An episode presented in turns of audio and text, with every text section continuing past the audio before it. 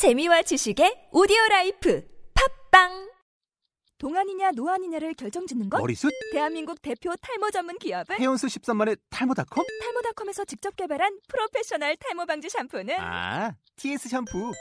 늘어진 두피 모공을 꽉! 단 한 올의 모발까지 꽉! 사용할수록 풍성해지는 나의 모발. 이제 탈모 고민 끝! TS 샴푸. 본 방송은 아이블로그닷컴을 통해서 송출되고 있습니다. 미디어 플랫폼 아이블로그 iblog.com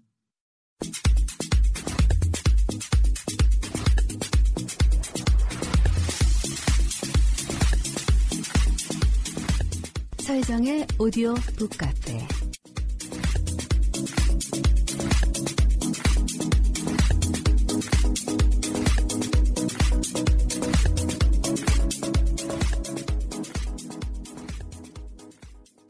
왜 나는 걱정을 그만두고 한여름의 떼약볕 아래 료코쿠에서 다카나와까지 걷기로 했는가?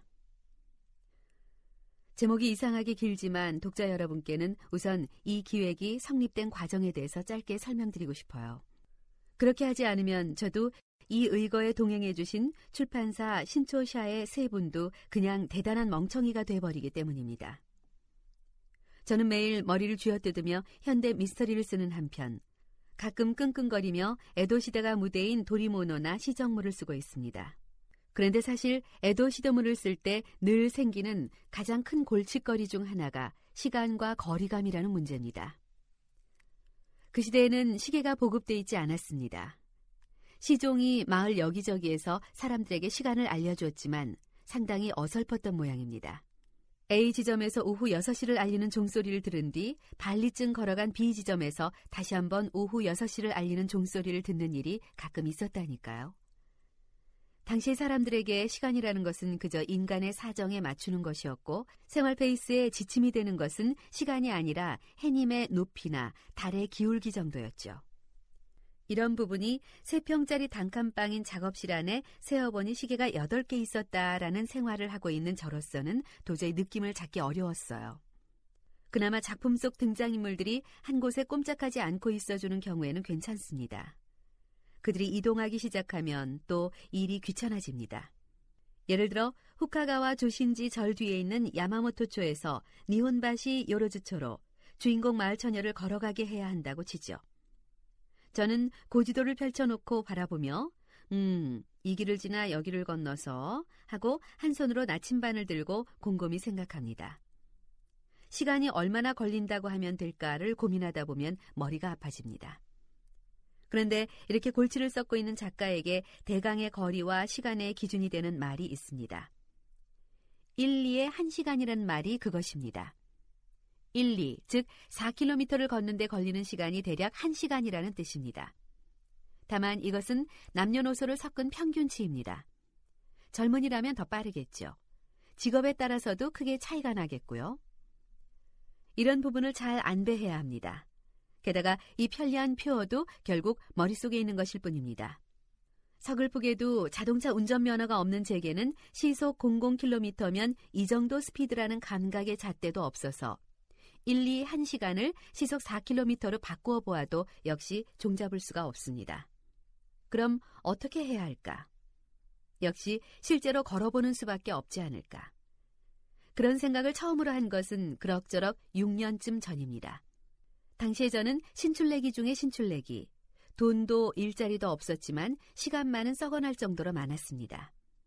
그래서 어느 날씨 좋은 봄날 운동화를 신고 숄더백을 어깨에 사선으로 걸쳐맨 뒤 허리에 만보개를 차고 출발했던 것입니다. 그때는 니온바시에서 몬젠나카초의 도미오카 하치만구까지 걸어갔습니다. 그로부터 한 달쯤 후에는 유라쿠초 마리온 앞에서부터 료고쿠바시 다리를 건너 JR 긴시초역까지 이렇게 두 번의 시도를 해보았습니다. 그 무슨 엉뚱한이라고 생각하시는 독자 여러분, 하지만 의외로 즐거웠답니다. 무엇보다 그때의 기억이 있었기 때문에 이번 기획도 탄생할 수 있었죠.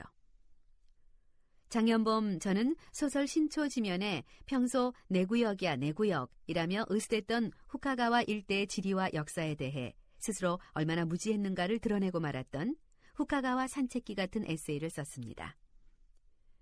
기억하는 분이 계실지도 모르겠습니다. 그런데 그 글이 의외로 반응이 좋았어요. 저도 즐거웠고요. 그래서 올해 소설 신초 편집부의 담당자 애기 씨가 연재물을 써보지 않으실래요? 라고 이야기해줘 한 번 더 그런 산책물을 해보면 어떨까요? 라고 제안했던 것입니다.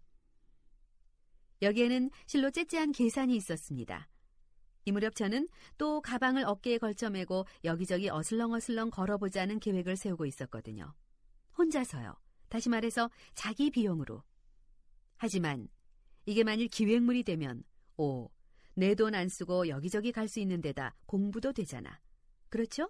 솔깃한 이야기이지 않습니까? 그래서 걸어 다닌다고요? 하며 갑자기 떫은 얼굴이 된 애기 씨를 설득하기 위해 저는 필사적으로 생각했습니다. 혼자서라면 그냥 어슬렁어슬렁 걸어 다니기만 해도 됩니다. 하지만 담당자분들을 끌어들이려면 역시 대의 명분이나 의의, 목적이 필요해지죠. 뭐라고 설득해야 할까? 순간적으로 아이디어를 떠올렸습니다. 예를 들면 아코 낭사가 기라 저택을 습격한 후 생가쿠지 절로 철수했던 그 길을 걸어본다면 어떨까요? 그거 재미있겠네요. 라고 대답하는 애기 씨. 아무도 해본 적이 없을 거예요, 분명히. 할 리가 없죠. 의미가 없으니까요. 고지도를 읽을 줄 아는 사람한테는 필요 없는 일이거든요. 그래도 제게는 반가운 이야기입니다. 기획이 통과되면 좋겠다고 생각하면서 미팅 장소인 찻집을 나섰을 때가 3월 초순이었습니다. 시간이 흘러 애기 씨에게서 그 기획 실현할 수 있게 되었어요. 라는 연락을 받은 것은 장마철, 올해의 경우는 마른 장마였죠. 장마철이었습니다. 아코낭자가 철수한 길을 걷는다. 한번 해봅시다. 와, 잘 됐네요. 그래서 언제쯤? 편집장님하고도 상의했는데 연재도 해야 하니까 7월 중순쯤 어떠냐고 하시던데요? 저는 차마 말을 이을 수가 없었습니다. 7월 중순? 이 마른 장마에, 이 더위, 이런 날씨로 미루어 보아 7월 중순이면 틀림없이 푹푹 찌겠지. 덥긴 하겠지만 다 걷고 난 후에 마시는 맥주가 맛있을 거예요. 분명히. 라고 체념한 듯이 말하는 애기 씨.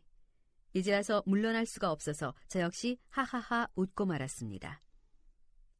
하지만 진짜로 제대로 하려면 12월 14일 밤에 걷는 게 좋지 않을까요? 유일한 희망을 보여잡고 넌지시 물어보자 곧바로 대답이 돌아왔습니다. 철저하고 엄밀하게 하자면 구사리 카타비라를 입고 걸어야 해요. 그러니까 그런 건 신경 쓰지 않아도 되지 않을까요? 그래요. 그렇군요. 저는 서둘러 퇴각할 수밖에 없었죠.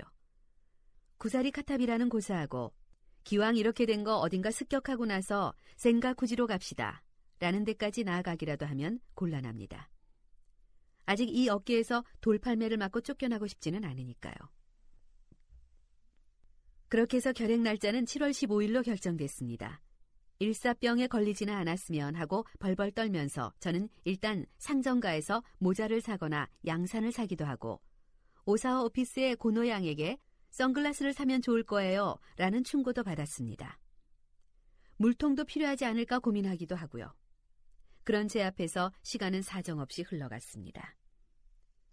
하지만 이렇게 의미 없는 고난의 기획이 실행에 옮겨지기 딱 일주일 전인 7월 8일 사건이 일어났습니다. 놀랍게도 기획의 발기인인 제가 갑자기 구급차로 병원에 실려가게 된 것입니다. 그야말로 대소동이었습니다. 구급차를 타보는 건 처음이었지만 정말 부끄러웠어요. 이웃 사람들이 모여들지를 않나. 그래도 부끄럽다고 불평을 할 수 있을 정도이니 대단한 것은 아니었습니다. 병명은 신장 결석이랄까, 요로 결석이랄까요? 단어부터가 민망하니 신장 결석이라고 하겠습니다. 요컨대 몸속에 돌이 생겨서 그것이 밖으로 나올 때까지 배가 죽도록 아픈 병이랍니다. 담석도 같은 병이지요. 저는 운이 좋아서 아프기 시작한 지 3시간 남짓 만에 돌이 나왔고 그 후로는 멀쩡해졌습니다. 일단 하룻밤 입원했지만 다음날 오후에는 집으로 돌아올 수 있었죠. 굳이 말하자면 그만큼 물리적인 병, 병축에도 들지 않는다고 하는 사람도 있습니다. 그런 병이라고 할 수 있지만 때로는 하룻밤이고 이틀밤이고 괴로움에 시달려도 돌이 나오지 않는 경우도 있다고 합니다. 돌이 나올 때까지는 그야말로 처절하게 아파서 일곱 번 구르고 여덟 번 쓰러지는 게 아니라 일흔 번 구르고 여든 번 쓰러진다고 해야 할 겁니다. 저는 통증이 제일 심할 때도 구급대원이나 의사 선생님, 간호사분들과 이야기를 나누거나 걸을 수도 있었으니 증상으로는 가벼웠던 거겠죠. 정말로 진짜 심한 경우에는 비지땀만 줄줄 흘릴 뿐 말도 하지 못한다고 합니다. 진통제 주사는 아무런 위안도 되지 않고 결국엔 그냥 마취를 할 수밖에 없다나요? 꽤 무섭죠? 어쨌든 링거를 드르륵 드르륵 끌고 전화를 걸러 갈 수 있게 되자 저는 곧장 고노양에게 이 사실을 알렸습니다. 가벼운 병이지만 혹시 모르니 다음 주 산책 기획을 조금 연기해 주십사 전해달라고 부탁했습니다. 허락은 금방 떨어졌고 날짜는 일주일 미뤄진 22일이 되었죠. 연기된 일주일 동안 저는 통원 치료를 받았는데 마지막에 의사 선생님이 말씀하셨습니다. 엑스레이로 보면 아직 돌이 있지만 약을 먹는 것보다는 수분을 많이 섭취하고 많이 걸어 다니는 게 제일 좋으니까 그렇게 하세요. 아프지 않으면 이제 안 오셔도 됩니다. 하하, 저는 생각했습니다. 많이 걸으라니. 이건 다시 말해 그 기획에 또 하나의 대의 명분이 생겼다는 뜻이 아닌가. 기분이 좋아진 저는 얼른 애기 씨에게 전화했습니다. 의사 선생님의 허가가 떨어졌어요. 아니, 많이 걸으라고 하셨어요. 그거 잘 됐네요. 그런데 이번은 처음이었잖아요. 어떠셨어요? 건물은 낡았지만 간호사분들이 전부 젊고 미인이어서 깜짝 놀랐어요. 식사를 가져다 주는 간호조무사 아마 그럴 거예요. 그분들도 아이돌 탤런트 같더라고요. 이때 애기 씨의 반응에 대해서는 관대하게 덮어두도록 하겠다. 하지만 이건 맹세코 진짜예요. 독자 여러분 중에 꼭 이 병원의 소재지를 알고 싶다 하시는 분은 신초샤로 연락해 주세요. 자, 서두가 길었습니다만 이런 사연으로 이 기획은 표면적으로는 애도인의 거리감을 발로 뛰며 파악해보자. 하지만 그 뒤에는 미야베 미유키의 신장 결석을 치료하자는 원대한 목적을 감추고 마른 장마도 멋지게 끝난 7월 말의 맑은 하늘 아래 오전부터 이미 기온이 30도를 돌파한 근사한 날씨에 파란의 막을 열었던 것입니다. 가는 길에 이것저것. 우리는 우선 신바시 방향으로 발길을 향했습니다. 그런데 말은 어디 있어요? 제 역습이 이어졌습니다. 조리 돌리기를 당하는 죄인은 안장을 얹지 않은 말에 거꾸로 태우잖아요. 걷지 않고 편하게 가려고 생각해서 말했지만 무시당하고 말았습니다. 하지만 여기에서 또 재미있는 사실이 나타납니다. 지금 거꾸로 태운다고 했는데 당신의 그림을 보면 모두 제대로 앞을 보고 말을 타고 있어요. 영화나 드라마에서는 거꾸로 타지만 어느 쪽이 진짜일까요? 에도 시대의 조리 돌리기 모습이나 책형, 화형을 당하는 죄인을 묶는 방법, 책형장의 사람 배치 등을 그린 그림은 여러 가지에 많이 남아 있습니다. 그 그림들을 보면 죄인은 모두 앞을 향한 채 말을 타고 있습니다. 그 앞을 창을 쳐든 관리가 걸어갑니다. 본보기를 보이기 위한 조리 돌리기는 옛날 해이한 시대부터 시작됐습니다. 당시엔 이것을 큰 길을 건너게 하다라고 불렀다나요? 이 무렵 수도, 교토지오에서 유배가 결정된 자에 대해서는 유배지로 보낼 때 그자의 집에서 도성 변두리까지 말 또는 가마, 신분이 높은 사람의 경우 가마에 거꾸로 태웠다는 기록이 헤이본사 대백과 사전에 나옵니다. 위에서 얘기한 규칙에 따르면 에도 시대에는 조리 돌리기 후에 유배를 보내는 경우는 없을 테니 거꾸로 말에 태우는 일도 없었을지 모르죠. 거기에 한 가지 더. 앞에서 말씀드린 고즈카파라와 스즈가머리를 어떤 근거로 나누는가 하는 의문점. 이것도 니콜라이 애기 씨와 제가 조사한 바로는 확실하지 않습니다. 막연하게 에도 서쪽에서 죄를 저지른 자는 스즈가모리, 동쪽이면 고즈카파라로 구분하지 않았을까 싶었는데 그렇게 생각하면 예외인 경우도 많습니다. 이 점에 대해서 잘 아시는 분이 계시면 꼭 가르쳐 주세요. 어쨌든 우리는 크리스마스 시즌을 맞아 들끓고 있는 거리를 어울리지 않게 피크닉이라도 가는 듯한 옷차림으로 걷고 있었는데요. 당시에 조리 돌리기를 하는 일행의 차림새는 어땠을까요? 책에 따르면 남북 마치부 교쇼에서 한 명씩 요리키 2기, 도신 2명이 나오고 죄인에게는 오라를 지워 말에 태운다. 앞뒤를 20여 명이 창, 포구 등을 들고 지키고 선두에 죄상을 쓴 종이 깃발과 나무 스테우다를 들고 행진한다 라고 되어 있습니다. 이 종이 깃발에는 재미있는 에피소드가 있어요. 긴자거리를 걸으면서 니콜라이 애기씨가 말했습니다. 고용인이 주인을 다치게 하기만 해도 조리 돌려진 후에 책형을 받게 되잖아요. 주인 쪽에 잘못이 있을 경우에는 가엾은 일이지요. 그렇죠. 그런 경우에 정작 참작 같은 건 없었을까요? 없어요. 다만 이 경우 다친 주인은 처형이 끝난 후에 가해자인 고용인이 저지른 죄상을 적은 종이 깃발을 관청으로부터 하사받게 돼 있었대요. 게다가 받으면 버려서는 안 돼요. 잘 보관해둬야 하죠. 깃발 조사라고 해서 관청에서 주인이 깃발을 잘 보관하고 있는지 아닌지 조사하러 왔다고 하니까요. 이건 또 놀랐군요. 집요한 형벌인거려. 지금으로 따지면 주인도 감독 불이행의 죄를 물어야 하는 시스템이었던 거예요. 깃발 하나가 페널티 하나. 그렇군요. 깃발을 받기는 싫었겠죠. 하지만 거절할 수는 없었을 테니. 원안의 깃발 같은 단편을 쓸 수 있을 듯한 이야기입니다. 그 외에도 조리 돌리기에 대해서는 흥미로운 이야기가 많이 있습니다. 예를 들어 거의 하루가 꼬박 걸리는 길을 가는 동안 죄인도 화장실에 가고 싶어지거나 목이 마르거나 배가 고파지지 않겠어요? 그럴 때는 어떻게 했을까요? 적당히 휴식은 취했던 모양이더군요. 게다가 저승으로 떠나는 길이라고 해서 죄인이 원하면 어지간한 것은 들어주었나 봐요. 저게 먹고 싶다, 이게 먹고 싶다고 졸라도 멍청한 놈 하며 일축하지는 않았던 겁니다. 터무니없지만 이런 일화도 있습니다. 죄인이 조리 돌리기 길을 가던 중에 노상의 구경꾼 가운데 젖먹이 아이를 아는 젊은 어머니가 있었습니다. 그녀가 아이에게 젖을 주는 것을 보자 죄인은 저 젖을 먹고 싶다고 소망. 무슨 이런 놈이 다 있나? 하여간 소망했습니다. 그러자 관리가 어떻게 했을까요? 젊은 어머니에게 명령해 젖을 먹게 해주었다고 합니다. 완전히 날벼락이죠. 하지만 동시에 이 이야기는 조리 돌리기가 당시 사람들에게는 일종의 이벤트였고 꽤 재미있게 구경할 수 있었다는 사실도 전해주고 있습니다. 그렇지 않다면 아기를 안고 구경할 수 있을 리가 없죠. 에도 시중 조리 돌리기에도 꽤 융통성이 있었는데 예를 들면 피해자가 살던 동네에 들러서 유족에게 죄인을 가까이에서 보여주기도 했대요. 그러면 독부 미유키는 남편의 부모 형제에게 이 악독한 년하고 욕을 들으면서 끌려가게 되겠네요.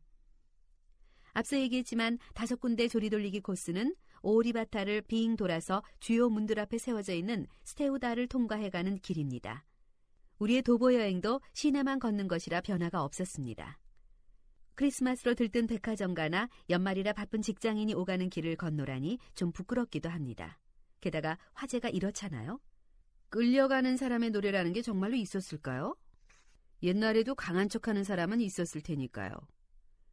도심에는 대형 출판사가 많이 있습니다. 주오 코론샤와 슈에이샤를 지나 분게이 슌주 옆도 통과했습니다.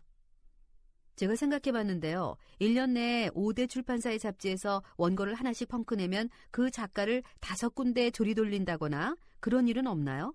담당자가 창을 든 채 앞장서고 편집자들이 모두 나와서 구경하는 거예요.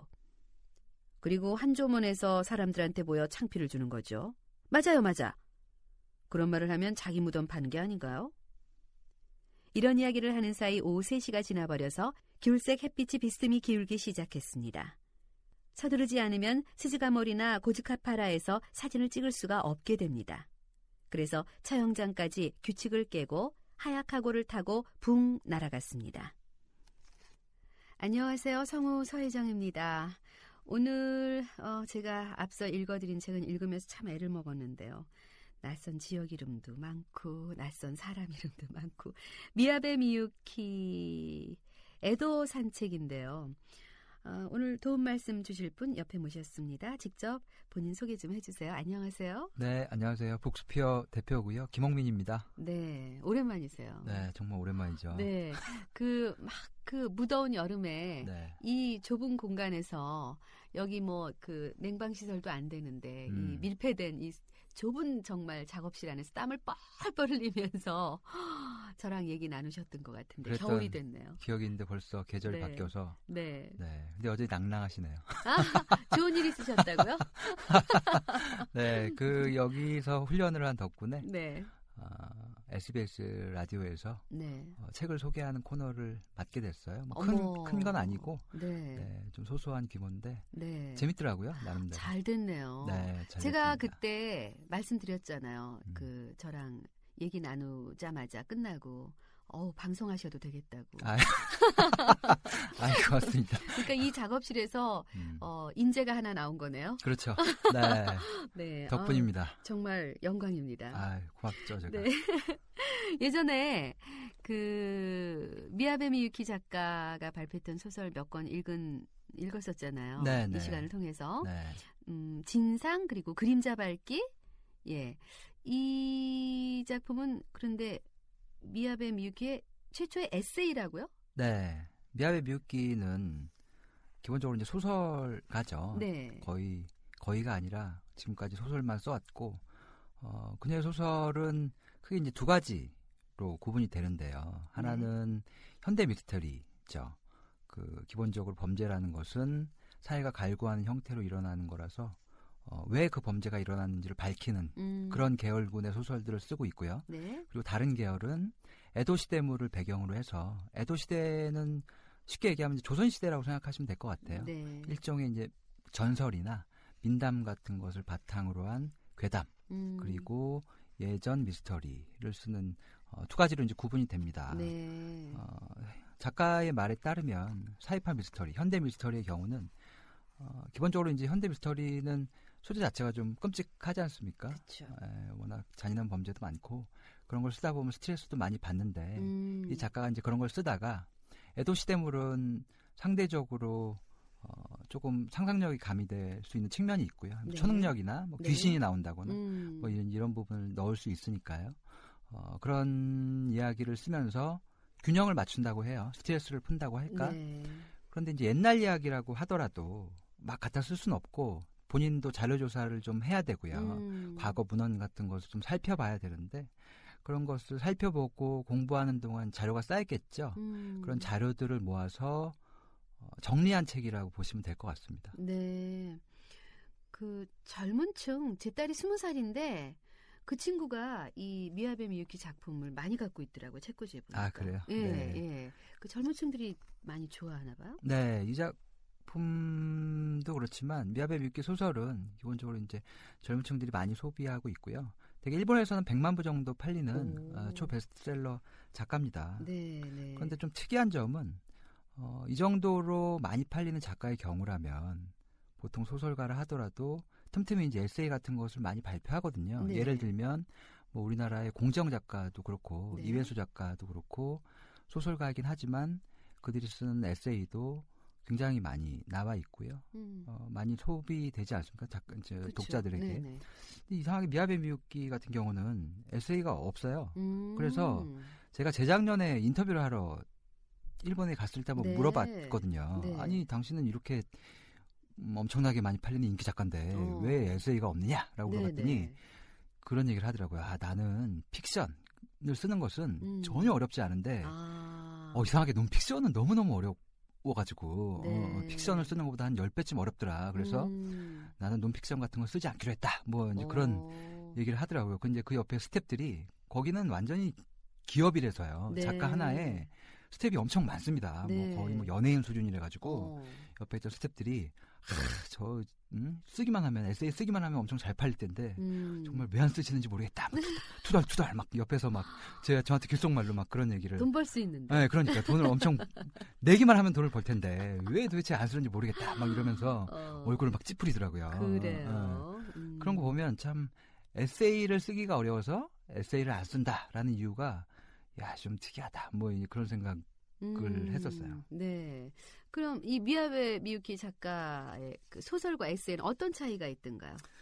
어, 제가 미야베 미유키의 작품을 처음 읽었던 게 10년 전이거든요. 29. 네. 때 청원한 미디어라는 출판사에서 나온 이유라는 작품을 읽었는데 어, 처음 읽었을 때는 어, 이거 좀 뭐라고 표현하기가 좀 애매한데 약간 첫눈에 반했다고 할까 음. 정말 그 제가 그 전에 사회과학 출판사에서 일을 했거든요. 네. 사회과학 서적 한 100권 정도를 합 농축해 놓은 오. 듯한 이런 소설 충격을 예, 받으셨구나. 예, 예, 그런 느낌을 좀 받았어요. 네. 그 어, 비유를 하자면 되게 이제 인간은 사회적인 위기가 닥치면 그것이 어떤 한 사람의 악한 성질 때문에 초래한다고 여기고 음. 얘를 벌주자 뭐 이제 이런 식으로 그 위기를 해소할 수 있다고 생각을 하거든요. 네. 근데 미야베 미유키 같은 경우는 그게 그런 사회적 시스템이 폭력 이다. 그 폭력이 절정에 달하는 순간에 이 사람을 변호하는 약간 변호인 같은 느낌으로 나타나서 이것도 참 특이하다. 어, 그런 생각을 좀 했었고요. 음. 어, 그래서 2005년도부터 어, 이 작가의 소설을 제가 직접 만들기 시작했고 어쩌다 네. 보니까 이제 인터뷰도 하게 됐고 네. 어, 근데 실제로 만나 보니까 이 사람은 엄청 귀여우시더라고요. 네, 지금 60 60년생인데 그래요. 나이도 어. 적은 편이 아닌데 애교도 네. 되게 많으시고 어. 항상 이 방긋방긋 이렇게 웃으시고 제잘제잘 이런 어. 이런 느낌이라서 소설을 읽을 때는 조금 교조적인 느낌이 있어요. 네. 약간 뭐 야단치는 것 같기도 하고 네. 약간 설득을 하는 것 같기도 하고 음. 한수 가르쳐 주지 약간 이런 느낌도 좀 음. 있는데 에세이는 어, 좀 약간 진짜로 말하는 것처럼 제잘 제잘 조잘 조잘 약간 이런 느낌이 어. 있어가지고 되게 귀엽기도 했는데 예, 제가 읽으면서도 좀 그런 느낌을 받았어요. 예, 예, 네. 그 어떤 독자 리뷰를 봤더니 네. 귀여운 건 좋은데 아 이게 너무 닭살스럽다 이 중간에 보면 뭐 아, 미야베 미유키가 어쨌어요 막 뭐, 미야베 미유키가 저쨌어요 막 이런 게 나오거든요 음. 아 이거 이런 부분 뭐 읽어줄 수가 없더라 뭐 너무 막 뭐뭐 소름이 돋더라 뭐 이런 음. 표현도 좀 있었는데 네. 아마 이제 그런 것들은 구어체를 산문으로 변화하는 과정에서 생기는 문제였던 것 같아요. 음, 그렇군요. 어, 미야베 미유키 에도 산책은 작가가 언제 쓴 얘기죠? 1994년에 썼고요. 한 4년 정도 소설 신초라는 잡지에 연재를 했죠. 아. 벌써 한 20년 전인데 사실은 이제 이거를 이 작품을 계약을 할 때 그런 걱정을 좀 했어요. 여기에 보면 명승지, 보적도 나오지만 네. 무슨 맛집이나 뭐 호텔이나 이런 부분에 대한 묘사도 되게 많거든요. 그래서 음. 벌써 20년 전 얘기니까 아 그런 게 없어졌으면 어떡하나 약간 이런 고민도 좀 했고 이책 네. 맨 뒤에 보면 이제 명소나 유적지에 대한 주소가 원서에도 나와요. 네. 전화번호랑 주소가 나오는데 어. 그런 게 좀 바뀌어 있으면 어떡하지?라고 걱정을 했는데 음. 제가 편집하면서 자, 찾아봤더니 거의 바뀌지 않았다고요. 어, 않았더라고요. 예, 그래요? 그래서 뭐, 뭐 가이드북 같은 걸로도 좀 활용할 수 네. 있을 것 같아요. 네. 제가 읽으면서 참 낯선 단어도 많이 나오고 쉽게 읽혀지지가 않았어요. 제가 원래 이 낭독할 때 NG를 잘 안 내는 사람인데 오늘 네. 엄청 NG 냈거든요. 그 참, 어, 처음 접하면 네. 음, 워낙에 낯선 단어들이 많으니까. 아, 그런 예. 게좀 있죠. 예. 그래서 저희도 걱정이 돼서 저희가 이제 책을 출간하기 전에 독자 교정이라는 걸 합니다. 독자 교정은 뭐냐면 처음 이 책을 우리는 저희는 이제 편집본을 많이 읽었으니까 네. 처음 읽는 분들을 모셔가지고 어떤가 하는 느낌을 책을 출간하기 전에 알아보는 건데요. 네.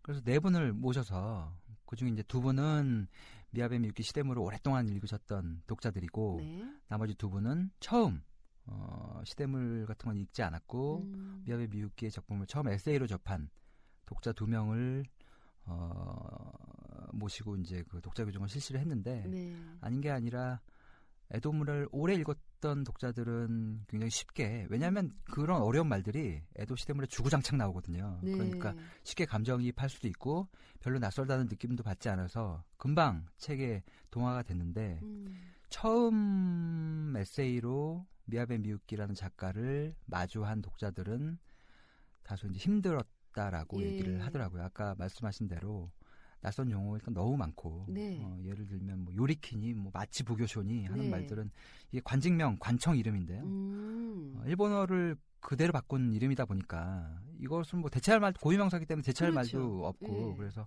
그런 부분들이 좀 낯설지 않았나라는 생각이 좀 듭니다. 좀 진입장벽이 있죠. 네. 어, 저는 아직 일본 여행을 못 했거든요. 아 그래요? 근데 대체적으로 보니까 도쿄 부근인 것 같아요. 뭐 조금 전에 읽었던 대목도 그렇고. 네, 기본적으로 도쿄와 그 주변에 있는 혼조 후카가라는 지역을 네. 기반으로 하고 있는데 그 혼조 후카가가 고향이에요. 이 작가의 음. 고향이기 때문에 잘 알고 있고 또 출판사가 도쿄에 있다 보니까 이제 그 부분에 대한 묘사를 좀 중점적으로 한 것 같고요. 글 속에 등장하는 이제 사적지를 보면 네. 일본인들에게는 이제 친숙한 장소죠. 도심 한복판에 있는 일상생활을 하면서도 쉽게 접할 수 있는 장소고 우리로 치면 이제 광화문에 있는 경복궁 음. 정도 될 것 같은 그런 느낌이죠. 네. 어, 다만 이제 도심지에 그런 사적들이 위치하고 있다 하더라도 안 가는 사람들은 안 가지 않습니까? 저는 서울 사람이 더 안 가잖아요. 그러니까요. 지방에서 온 사람들이 지방에서 꼭 온- 가고, 꼭 아, 가죠. 지방 온 사람들, 중국 사람들 뭐 이런 사람들 네, 꼭 가죠. 아, 꼭 가는데 저도 생각해 보면 경복궁에 간 지가 뭐 기억도 안 나요. 가, 초등학교 때 음. 소풍 가. 그러니까 가긴 갔었는지도 기억도 안 나고 경복궁이 광 백일장 하러 왔잖아요. 아 그러니까 아마 갔을 텐데 아무런 인상이 남아 있지도 않거니와 어른이 돼서는 거의 이제 신경도 안 쓰고 맨 거의 일주일에 한 번은 그 앞을 지나다니면서도 네. 어, 차 타고만 왔다 갔다 하고. 그러니까요. 예. 아마 작가도 일본 독자들에게 이제 이 책을 쓰면서 어, 잘 눈에 띄지 않고 음. 과거와 이제 현대와 같이 공존하는 이런 장소들을 아마 소개해주고 싶었던 그런 목적이 좀 있지 않았나라는 생각이 좀 일본 듭니다. 일본 그 독자들은 참 재미있게 읽었을 것 같아요. 왜냐하면 그러니까요. 저도 생각을 해보니까 음, 만약에 우리나라의 어떤 작가분이 음, 막 산책을 하면서 경복궁 가가지고 음. 그 경복궁에서 막 있었던 그런 스토리 하나 얘기해주고 그렇지, 예 그러면서 또 덕수궁 가고 그렇지. 예뭐 남산 가고 막 음. 또 이러면서 음. 그 서울에 있는 쭉 이렇게 투어를 하는 거죠. 그렇죠. 우리가 그러면은 우리가 음. 이렇게 드- 보면서 얼마나 재밌겠어요. 그러니까요. 예. 뭐 1대1로 비교할 수는 없지만 뭐 예. 유홍준 교수가 쓴 나의 문화유산 답사기 같은 경우에 보면 음, 그런 이제 서울 고적에 대한 네. 얘기들이 나오지 않습니까? 그런 네. 거 보면 와 내가 이런 걸 코앞에 두고 안 갔구나 음. 그런 약간 후회도 되고 예. 가고 싶다는 그런 생각도 좀 드는데 그러면서 또 한 인물을 설정해 놨잖아요. 같이 그렇죠. 동행하는 인물. 그래서 네, 그 네. 동행하면서 또 이렇게 쓸, 쓸데없는 은 아니지만 그 장치, 약간 장치적인 대화를 또 나누잖아요. 농담 따먹기 같은 걸 예. 이렇게 하면서 막 예. 주거니 받거니 막 그러면서 또 음. 그 현재 이 시대를 배경으로 한 이 사회에 대한 음. 예, 그런 얘기도 이렇게 나누고 그럼 되게 재밌을 것 같아요. 그러니까 이게 아 저는 그렇게 한번 써보세요. 그러니까 그러니까 저는 저는 왜냐하면 이거 이 미야베 미키 작가 오랫동안 읽어왔고 음. 소설도 어, 거의 다 읽었고 그 주변에 이제 일본 여행도 자주 가기 때문에 엄청 감정이입해서 읽었는데 네. 뭐 일본에 가보신 적도 없고 뭐 네. 미야베 미키 작가도 모르고 그러면 아 이거 좀 예, 접하기가 쉽지 않아요. 수 있겠다라는 생각이 들어서 네. 편집을 하면서도 걱정을 했는데 음, 글쎄요 모르겠어요 뭐 제 생각에는 어떤 계기가 있으면 한 음. 번쯤 경험을 해보는 것도 뭐 나쁘지 네. 않을 것 같다는 생각이 듭니다. 그러니까 어, 여행을 하기 위해서 일본을 가기 위해서 비행기를 탔다. 음, 그랬을 때 이 책을 딱 들고 타서 비행기 안에서 이렇게 읽으면 음. 재밌을 것 같아요. 그렇죠. 일본에 내려서 재밌을 것 같아요. 네, 굳이 뭐 이 책이 있는 곳을 가기 위해서 일부러 갈 필요는 없지만 예. 뭐 굳이 갔는데 하필 어 거기네 책에 나왔던 음. 거기네라는 곳이라면 네. 어, 한 번쯤 읽고 이렇게 뭐 전체적으로 단어가 어려운 거지 내용이 네. 어렵지 않으니까 그 주변에 간 김에 아 이런 것도 있구나라는 정도로 생각하셔도 뭐 무방할 것 같아요. 예. 그리고 가는 동안 비행기 안에서 다 못 읽으니까 돌아오면서 또 마저 읽으면 재밌을 것 같아요. 그러니까 네. 네. 어, 그, 음, 이 저자가 이 책을 쓰면서 잡은 컨셉이 조금 걷고 조금 건강해지고 이것저것 조금씩 보고 듣자라고 했다던데 이 말이 참 마음에 들더라고요. 네, 저도 이 말 되게 마음에 들었는데 예. 그 독자들이 이 책을 읽고 뭐 애도를 한번 걸어볼까, 뭐 도쿄를 견학해 볼까라는 생각 을 할 수 있는 계기가 됐다면 네. 좋겠다. 뭐 그런 말을 작가 후기에 이제 남겼더라고요. 예. 슬슬 산책을 해보고 싶을 때 뭐 조금은 도움을 줄 수 있을 것 같다. 약간 음. 이런 식으로 이제 또 후기도 남겼는데 이게 보니까 약간 일본 작가들의 어떤 정체성인 것 같아요. 음. 그 뭐 이게 나쁘게 얘기하려는 게 아니라 한국 작가들은 여행 에세이 보면 되게 자신감도 넘치고 네. 아 내가 이런 이렇게 가서 이런 생각을 했어 그런 것을 그냥 꺼리낌 없이 얘기를 하는데 일본 작가들 에세이를 보면 뭐 조심스럽다고 할까 약간 겸손한 척을 한다고 할까 그런 음. 부분이 좀 있거든요 네. 그런 측면이 좀 있는 것 같고 어, 어쨌든 간에 저는 올 여름에 한번 여기에 소개된 곳들을 돌아볼 생각입니다 오. 그 출판사 차원에서 독자들이랑 이벤트를 좀 해볼까 하고 생각을 하고 있거든요 어, 일본 여름에요? 네 올 여름에 오. 일본이니까 뭐 그렇게 비용이 많이 들 것 같진 않아서 또 여름에 갔잖아요. 그러니까요. 예, 네. 그 시기 맞춰서 이왕이면 그 시기에 맞춰서 아, 어, 그거 좋으네요. 네, 출판사 이벤트로 음. 이벤, 이벤트로 한번 어, 해볼 생각인데 음. 어, 혹시 이 방송을 들으신 분 중에 네. 어, 관심이 있으신 분은 저희 블로그를 예의 주시하고 계시다가 아. 어, 신청을 해주시면 저한테는 개인적으로 좀 알려주세요. 음, 알겠습니다. 아니 저는 또 어, 그런 생각도 들더라고요. 그 우리나라에 뭐, 뭐 독립문도 있죠. 많잖아요. 음, 많아요. 광화문. 엄청 많습니다. 어, 예. 그래서 그 어떤 작가가 음. 마음 먹고 쭉 이렇게 아이들이 역사 공부가 될 것 같아요. 음. 요즘 아이들 역사를 너무 모르잖아요. 그렇기도 하죠. 예, 네, 그래서 어, 서울 한 바퀴 돌면서 이렇게 음. 역사 공부를 쭉 할 수 있는 그런 책이 나와도 참 좋겠다. 되게 너무 좋은- 아주 애국 음. 애국하는 책이에요. 이 그러니까 책. 너무 거창한 컨셉에 막 유럽을 가고 막 무슨 네. 무슨 어마어마한 데를 가서 뭐 네. 거기에서 대단한 교훈을 추출하고 이런 거 말고 음. 그냥 쉽게 쉽게 산책하듯 이렇게 가서 금. 근방에 있는 데 가서 예. 뭔가 이야기 컨셉을 가지고 예. 거기서 이제 그 발견한 것들을 추출해서 예. 가볍게 좀 쓰는 책들의 경우 예. 뭐 그런 책들이 있다면 그렇게 해서 음. 이제 오디오북을 만드는 거예요. 음. 그러면 내가 독립문에 가서는 그 오디오에서 음. 오디오북 그러니까 책 내용이죠. 음. 그 듣는 거죠. 음. 들으면서 독립문을 이렇게 보고 돌면서 예. 경복궁을 돌면서 또 오디오북 계속 듣는 거예요. 그렇지. 예. 되게 재밌지 않겠어요? 한번 써 보세요. 아, 제가요? 네, 오디오북 만들기. 제가 한번 노력해 보겠습니다. 네. 아, 오늘 재밌게 얘기 잘 나눴네요. 네, 예. 고맙습니다. 방송 제가 들어보겠습니다. 아, 제가 열심히 하겠습니다. 네. 그리고 뭐 방송만 하시지 말고 간간히 또 팟캐스트도 출연해 주시고요. 음, 불러만 주시면 제가 언제라도 다녀오겠습니다. 네, 좋은 책 많이 소개해 주시고요. 네, 알겠습니다. 고맙습니다. 네, 고맙습니다. 네, 서혜정의 오디오북 카페 오늘은 미야베 미유키 애도 산책 소개해 드렸습니다. 다음 주에도 좋은 책 갖고 인사드리겠습니다. 고맙습니다.